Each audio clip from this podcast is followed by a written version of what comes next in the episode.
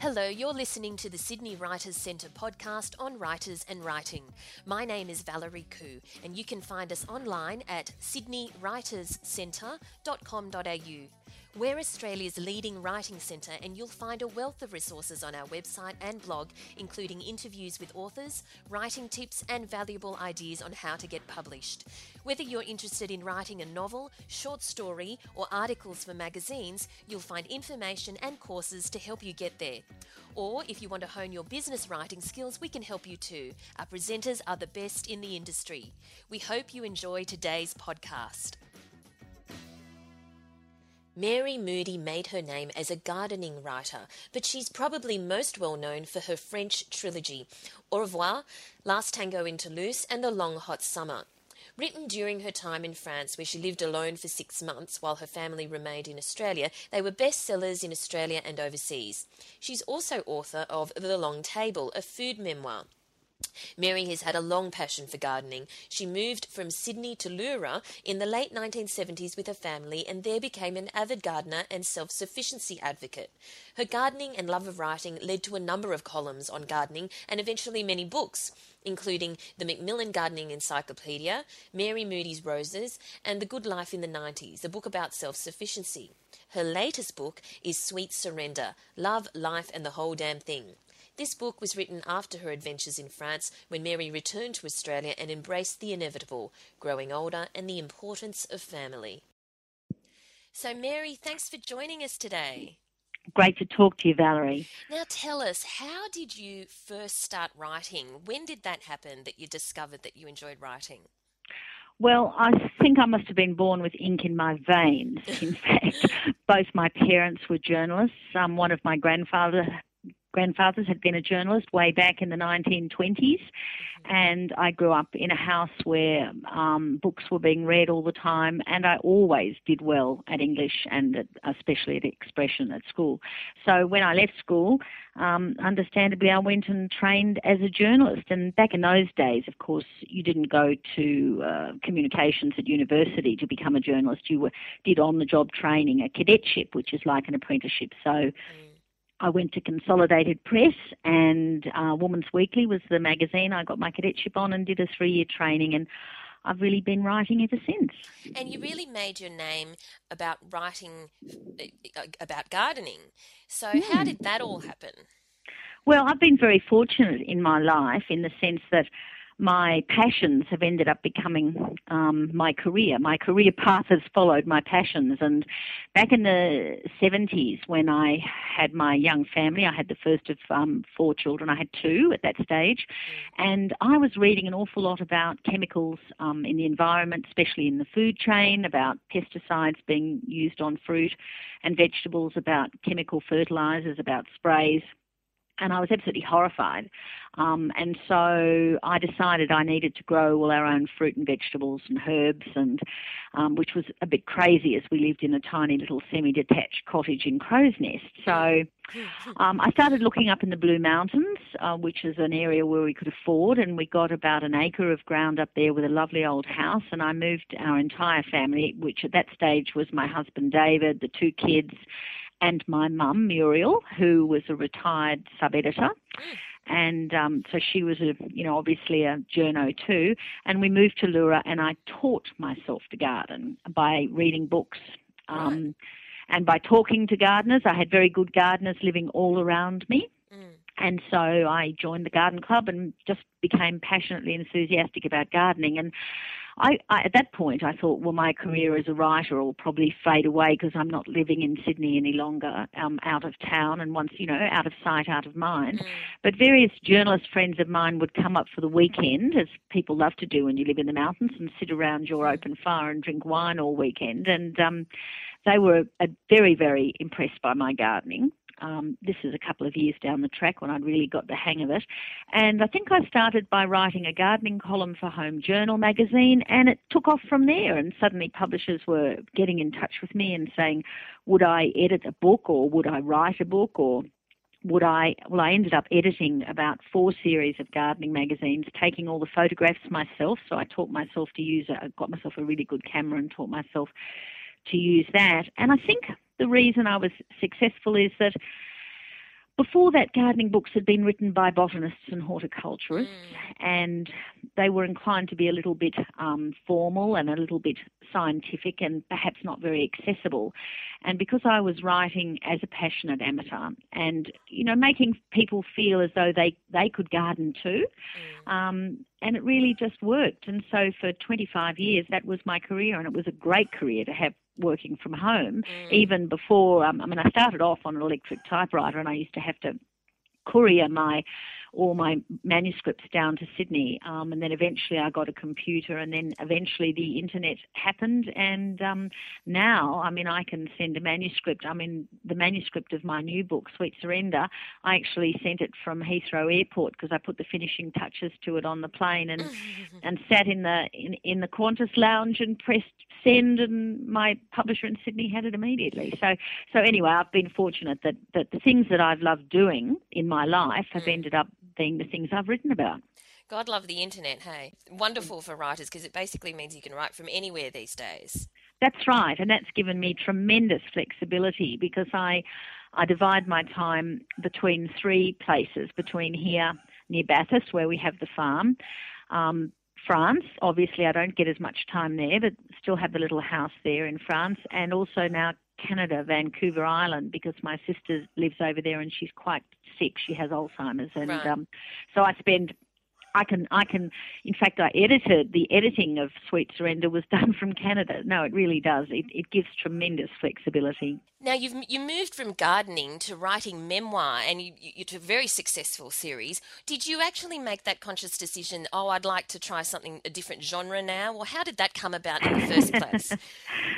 Well, once again, it was a bit sort of um, serendipity. I had decided at the age of um, 49 that I wanted to have some time off. My kids had grown up and left home. I'd been working for the ABC's gardening show for nine years and um, I'd been meeting deadlines constantly. I had my garden open as part of the open garden scheme. Um, I had been caring for my mother who'd become very frail and elderly at that point. And I thought, you know, once the kids left home, I thought this is my chance to go and, and, and live in another culture. And so I told my agent, um, Lynn Tranter, not to sign me up for any book deals for six months. That I was going to, you know, I'd taken six months from um, off from the ABC, and um, that I was going to go off and have this adventure and live on my own. I'd never lived on my own before. And she said, Well, why are you doing that? And I more or less said, you know, as I'd explained, that I'd had this incredibly busy, hectic life so far and I wanted this downtime. And she said, I think that'd make a fantastic book. Mm. And I can remember being horrified because I thought, well, the whole reason I'm running away is that I'm trying to get away from deadlines. Um, but nevertheless, she introduced me to a publisher, Tom Gilliatt at Pan Macmillan. And I said, well, I'm not going to take an advance because I don't know if I'll get around to writing the book. This is my holiday. I don't want to be Yeah. sitting in, you know, I don't want to be sitting in front of a computer during my six months. But in fact, the first three months I didn't do anything. I just reveled in being on my own and, and you know, that wonderful freedom and having no possessions, just living in this little room in the back of a shop in a medieval village. I just had a bed and a table and two chairs. And I did have a little laptop, but I didn't have the internet. I didn't have a phone. I didn't really have anything. It was Mm. wonderful. And um, nobody could interfere with me or touch me or ask me, you know, to do anything. It was a fantastic um, period of my life. Anyway, eventually um, I thought I would put some thoughts down on paper. And Tom Gilliatt had said something quite interesting to me. He said, um, We don't want you to write a travelogue. We don't want you to just write about where you go and who you meet and what you see. We want you to write about yourself as a middle aged woman and why you've reached this point where you have this desperate need to just get off and be on your own for a while.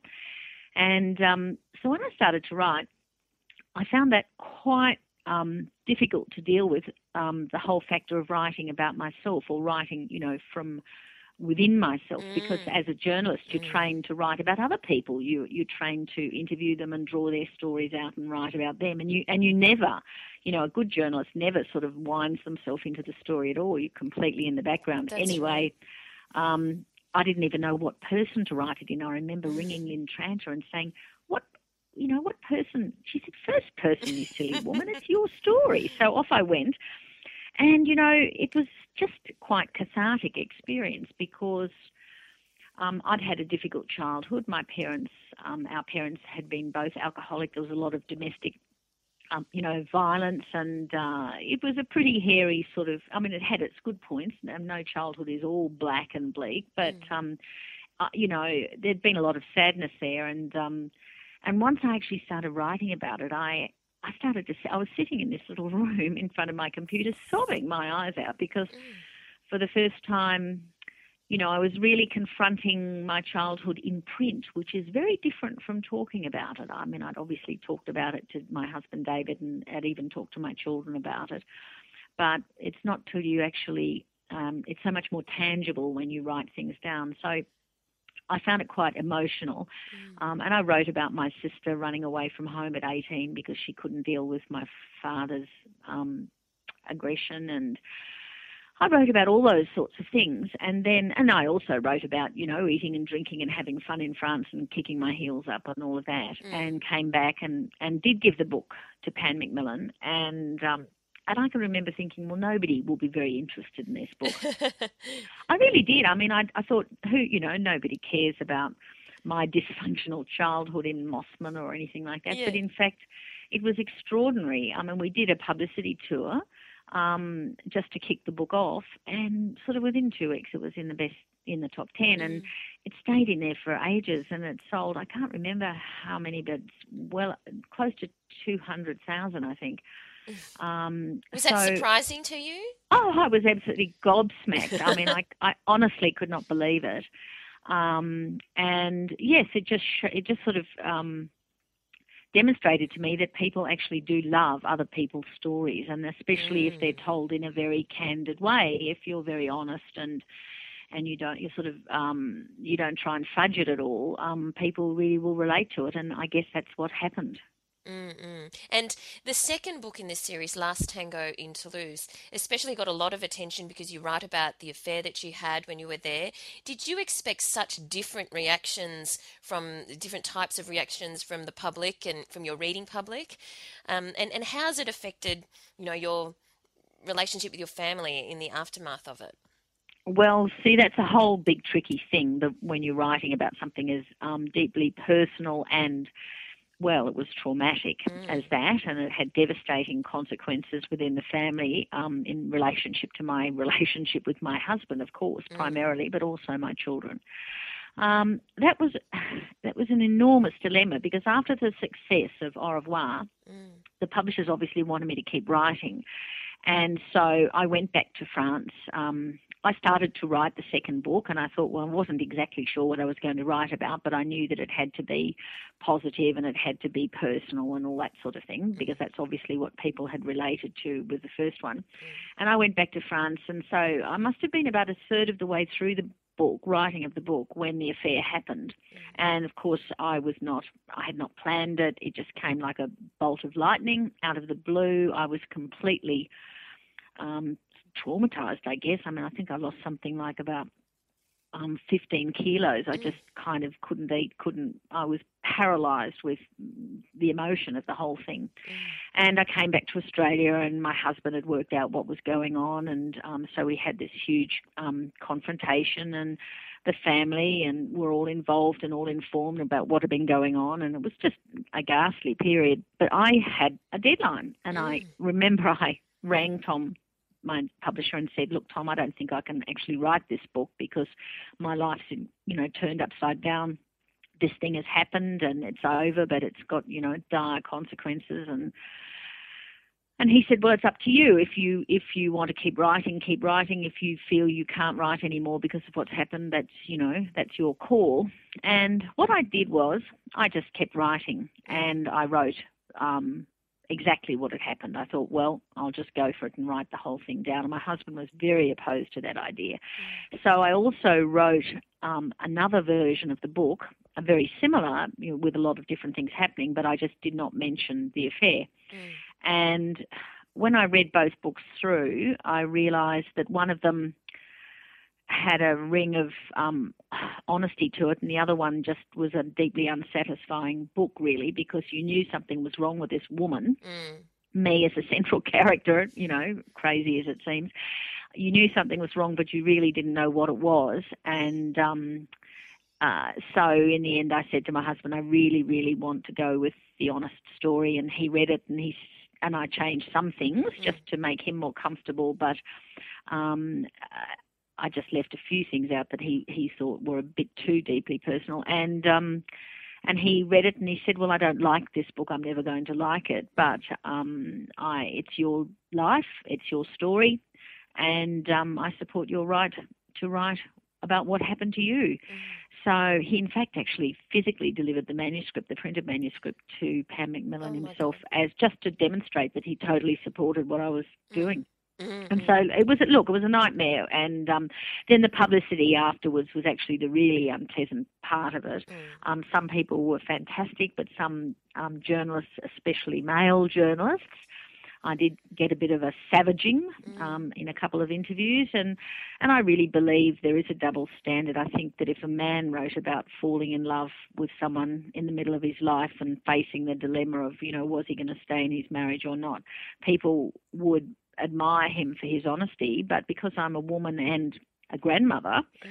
you know, it was um, some men just some male journalists just could not deal with that at all. So I did get a lot of flack, but at the end of the day, I think it was the only way to do it. I couldn't really do a Cheryl Kernot and mm. and just leave those things out. Mm. Was the writing process therapeutic for you in some way? Did it help you get over the trauma of it?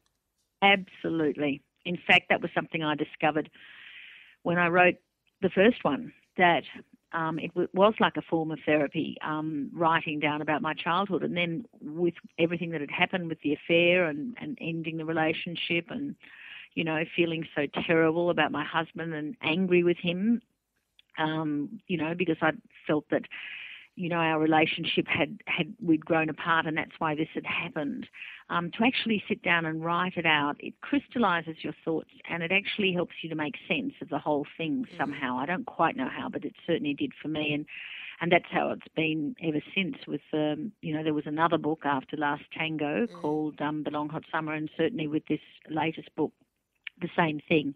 It is like a form of um, intensive therapy when you sit down and, and get it all down on paper. Mm-hmm. So this fu- this most recent book, Sweet Surrender, sounds kind of like it's like a final book in the series. Do you, is it? Are you planning to write more memoir? Well, you know, every time I write one, I think it's going to be the last one. um, you know, when I finished um, the Long Hot Summer, I thought, well, I'm never ever going to do this again um, because um, I really find, you know, in a way, it's like sort of standing naked in the street when you're mm. writing all of this stuff down, and and and and I mean, I. I get fantastic um, emails through my website and fantastic letters through the publisher from readers, both men and women, but mostly women. Mm. And that sort of um, urges me along or, or, encourages me to feel that it's okay to keep going. Mm. Um, but I didn't want to do another one, and in fact, I did all sorts of other things to distract myself. I, I made a film for SBS on on the restaurant in France um, where I spent a lot of time, which is a working man, man's cafe that has been in one family for hundred years, and five generations of women mm. um, run it. So I made that documentary. It went to air. Um, last January, and I wrote a book for Pan Macmillan about it, also mm. called Lunch with Madame Murat, and I, I did a rose book, and I um, and you know another gardening book, and um, I, I, I wrote a cookbook. I was sort of desperately wanting to do all sorts of things that weren't um, just about my personal life. Mm. And in fact, I'd signed a contract with Pan Macmillan to write a, a, book that was a general book about the baby boomer generation and how we, we are fighting um, the notion of ever growing old and mm. how we, you know, can have a bit of Botox and go to the gym and climb mountains and dance on tables and, you know, we're never going to surrender to aging at all. Mm.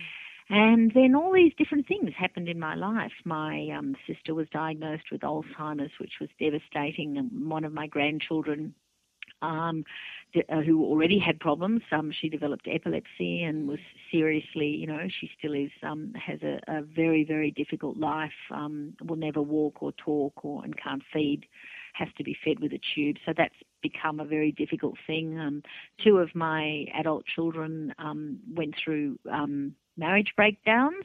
And I found that incredibly confronting and difficult. And I was diagnosed with a, an autoimmune system disease, which mm. isn't um, imminently life threatening, but does have some sinister long term connotations. And I just couldn't write this book about the baby boomers. It was going to be mm. called Forever Young. I thought, this is ridiculous. I don't believe in this anymore. You know, this whole notion that we can just and go on with some and they'll never, you know, there are no consequences, I guess, for actions. And so I had a, yet another painful meeting with Tom, painful in the sense with Tom Gilliatt, in the sense that I was saying to him, oh, I can't do this book, I don't believe in it. Mm. And he said, well, why not write about these things that are happening in your life? Because a lot of people will relate to them. You know, you're mm. you're caring for your sister with Alzheimer's. A lot of women in their 50s or and men care for parent, elderly parents with Alzheimer's, and a lot of people have children and grandchildren with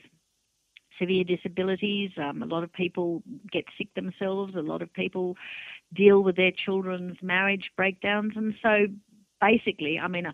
I did sigh a big sigh of sort of, oh, here we go again. But um, I, did, I tended to agree with him. I thought, all right, well, there is a lot of material here. Oh, yes.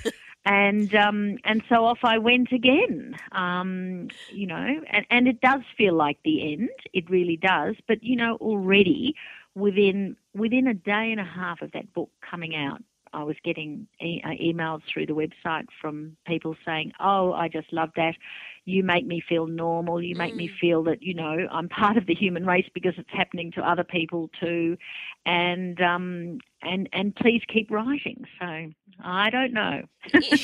in the midst of everything that's going on in your life and the number of books that you that you write, how do you fit writing into your obviously very hectic schedule? Is there a is there a daily routine that you go through? What what happens?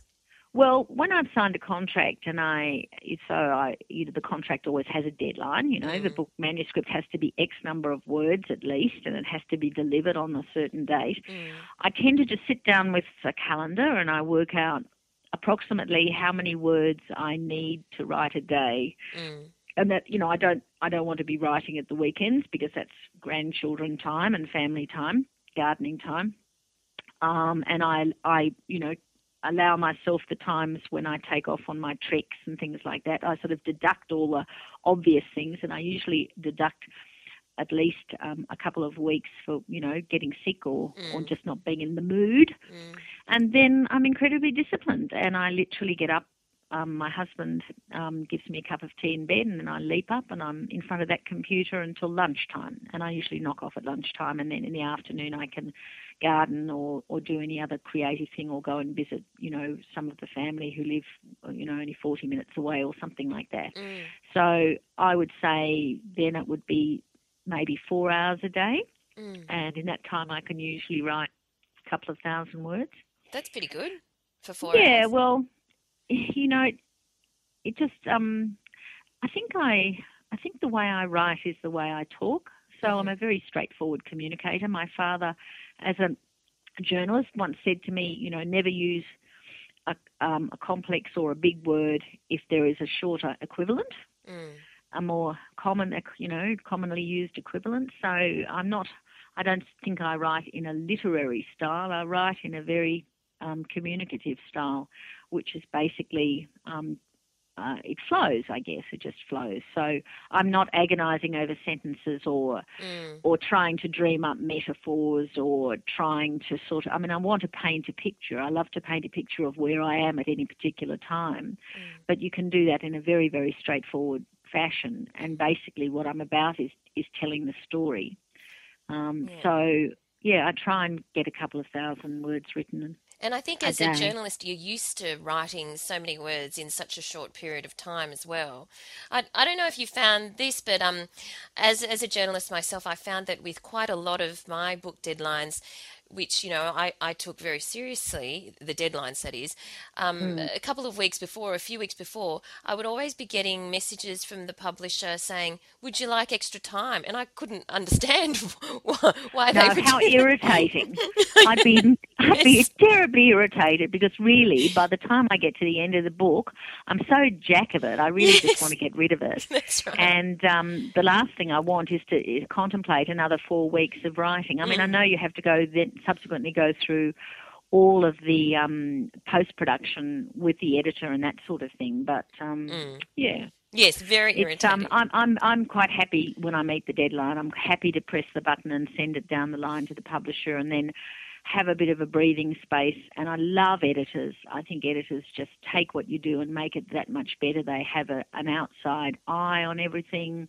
a Mm. different perspective. Um, I've had excellent editors on my books, and um, and they've always said to me, "Oh, I want to know more about this," and you know, they're more or less well, not drawn it out of me, but but in the in the you know after I've done the first draft and then the editor goes through, they they really do encourage you um, to put more down, Mm. to, to, be more explicit.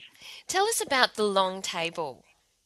Food menu. Well, the long table was a gorgeous project. I love working on that, and the idea was um, to do a cookbook because I'm a Mm. mad keen cook, Mhm. um, and as were my parents, um, and and my daughter too is a very good cook. Um, but once again, the publisher didn't just want a list of recipes; they wanted it to be a bit of a, a story, a bit of a journey as well. So Mm. it was great fun. I reflected on. Um, growing up in the 50s and 60s and the food we used to eat back then and, and the way we shopped, which was so different to the Mm. supermarkets of today when, you know, the groceries were just, um, you, you dropped a list into the greengrocer and the, and the grocery store and the, everything was delivered in cardboard cartons on the back porch. Um, and I wrote about all of that. Then I wrote about when I started to have my own family and how passionate I was about fresh food and how I started to garden in order to grow all these veggies and have the fruit myself. And wrote about the sort of healthy food I was cooking in the 70s for my family, and then but very traditional sort of meals. Mm. And then I wrote about the fun of going off to France and discovering the markets and Mm. And then ultimately, I wrote the last chapter was about being here at the farm and cold climate and, you know, fires going and grandchildren coming and sitting around the table. So it was a very personal book, but it, it wasn't personal in the same sense of being, um, you know, I wasn't, there were no revelations. It was Mm. just, it was just a lovely family memoir around food and I loved doing it. What are you writing now? What are you working on now? Well, believe it or not, Mm. Valerie, I'm working on um, a novel. A fictional novel? A fictional novel, yeah. So, So- I'm having a go at that. Yeah. I um Yeah, I mean that's completely different. yes, well, I didn't ever ha- think I had um any talent for fiction, but several years ago I was invited to go in a competition called Once Upon a Deadline, in which a whole bunch of authors were given a computer for a day and sent around a lot of different locations. Ah, yes, I remember that. Yeah, Mm. anyway, so, and that once again, my journalistic skills came in very, very handy because we had to write 1,200 words. Mm. And then we had to stand up at the end of it and do it as a performance piece to a live audience. Um, and there were about a thousand people there, plus the judges. And um, and so I, I wrote exactly 1,200 words, and which nobody else did. Everybody else overwrote to Billy-O. Mm. And um, anyway, I won the competition. I couldn't believe it. And it was pure fiction. It was total fantasy. Mm. Um, it was a, um, a thriller in 1,200 words. And so I thought to myself, well, if I ever really decided to turn my hand to it, I could probably do it. So, in fact, there are two ideas I've got. One is um, a very light-hearted comedy sort of fun book. I'm writing, and I've already done a few chapters, basically about a bunch of um, expats from all over the world who buy a chateau in France and set themselves up as a like a retirement village for themselves in a chateau. And the other one is a more dramatic book, which is based upon my father's life. Um, and the fact that he lived in America during the war and was a correspondent for the Sydney Daily Telegraph Right. and um, and so it's I've got to go and spend some time in New York and Washington where he used to go to all of Roosevelt's press conferences, and I've got to do some actual real in depth research and, and get hold of all the stories that he filed and that sort of thing. So that's going to be, but I, I, want to fictionalise it because I think I can make it more interesting that way. So have you actually got three on the boil, or you're deciding which one to pursue? Or I think I'm going to go with the light-hearted one first because uh-huh. the other one's going to take more research. Right. So, and I'm doing my usual things. I'm just about to go off to China and do a trek to look for plants in the Himalayas, and um, yeah, keeping myself busy as ever. Well, your writing is nothing but varied and fascinating, especially the um, especially the books that are based on you know your life and your experiences. But I, I think it'll be absolutely fascinating to see the fictional work when that finally comes out. Oh well, I yes, I'm really looking forward to getting stuck into it. Well, thank you. On that note, thank you very much for your time today, Mary. It's been wonderful to talk to you. You've been listening to the Sydney Writers Centre podcast on writers and writing. My name's Valerie Khoo. You can find us online, including details about our courses, seminars, and online learning, as well as information on our regular competitions where you can win books, movie tickets, and literary experiences at www.sydneywriterscentre.com.au or visit me on my personal website www ValerieKhoo.com. That's Valerie Khoo, K H O O.com. Thank you for listening.